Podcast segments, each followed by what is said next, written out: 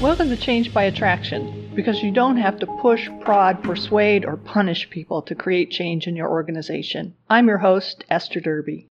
I want to tell you a little bit about why I started this podcast. I realized early in my career that even though my job was writing code, it still involved change.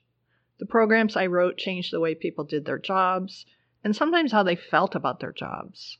And it wasn't always a great change for people. In one way or another, all of the jobs I've had have involved change, whether it was as a programmer, a team lead, a dev manager, an internal consultant, or in the job I have now as a consultant and guide helping people make changes in their organizations. I became a student of how change happens in complex human systems many years ago, and I've been observing, living, and catalyzing organizational change for four decades.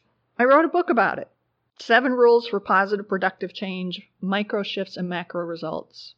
And the book is a set of heuristics that I distilled after seeing what worked and didn't work across many organizations. Many of the change efforts I see in companies fail, or they may succeed in training a lot of people or getting their compliance metrics to look good, but they don't really change the outcomes. They don't really change what happens in the organizations, how successful the organizations are, or how people feel about working there. No matter how well designed it is, training doesn't touch the underlying systems. Methodologies may succeed in getting people to follow a certain process, but they leave the underlying structures, policies, rewards, and budget processes in place. Reorganizing looks really dramatic and it can look really decisive, but it only changes one aspect of the system and may actually disrupt networks. So efforts like this barely ruffle the underlying system that's causing or contributing to the pattern of results and outcomes that organizations see. If you really want to change things, you have to understand the pattern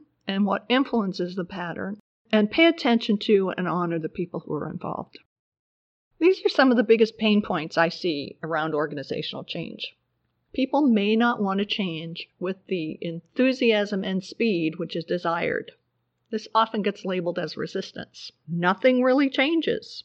People invest tons of money and tons of effort in a change, and the results are not significantly different.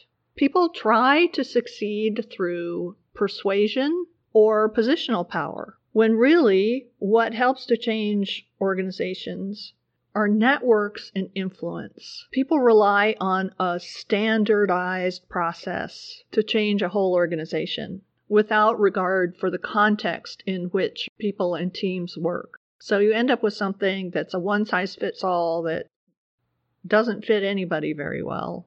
It doesn't have to be this way. When you work by attraction and catalyze change and work systematically, many of these problems fade away. This podcast is about a different way to catalyze change in organization, one that honors people and attends to complexity. I'll share what I've learned about change, what works, what doesn't, what gets in the way. I'll share ideas and strategies that may run contrary to popular wisdom, but I have seen work in many places. And I may have an interview from time to time. So tune in. I'll be releasing a new episode on the last Wednesday of every month. Try out the tips and ideas. This isn't all talk, talk, talk. I'll share actionable ideas that you can put to work in your organization. And I'll put any resources for a particular episode in the show notes so you'll have access to them. Let me know how it goes. You can email me at esther at estherderby.com and tell me what's worked for you, share any puzzles, share your success stories, and maybe you'll come on the podcast.